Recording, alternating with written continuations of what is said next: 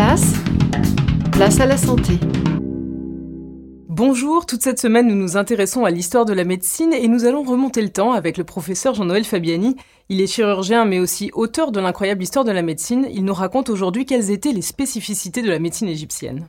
Alors, ce qui intéresse beaucoup les Égyptiens dans leur médecine, c'est le cœur. Le cœur, c'est au centre de tout. C'est le seul organe véritablement qu'ils considèrent comme porter toute la pensée de l'homme. Et donc, ils font des choses très importantes en observant bien l'infarctus du myocarde, par exemple, est très bien décrit.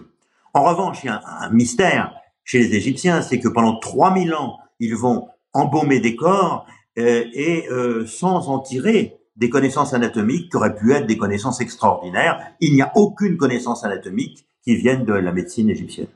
Si vous êtes curieux des origines de la médecine, le livre L'incroyable histoire de la médecine du professeur Fabiani est paru aux éditions Les Arènes BD. À demain.